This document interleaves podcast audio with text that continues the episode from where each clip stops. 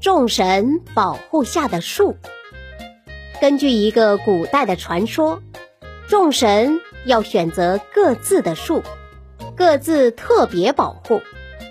宙斯选择了橡树，维纳斯选择了香桃木，阿波罗选择了丹桂树，库百勒选择了松树，赫拉克勒斯选择了白杨树，密涅瓦感到很纳闷。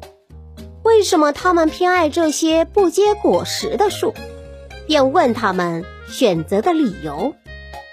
宙斯回答说：“这恐怕是我们不愿沾那些果实的光。”可密涅瓦说：“谁愿说什么，就让他去说吧。反正橄榄树是我的最爱，因为橄榄树的果实尊贵。”接着。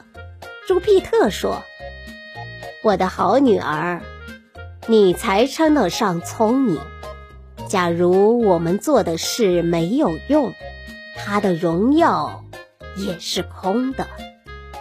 做事要做有用的事。”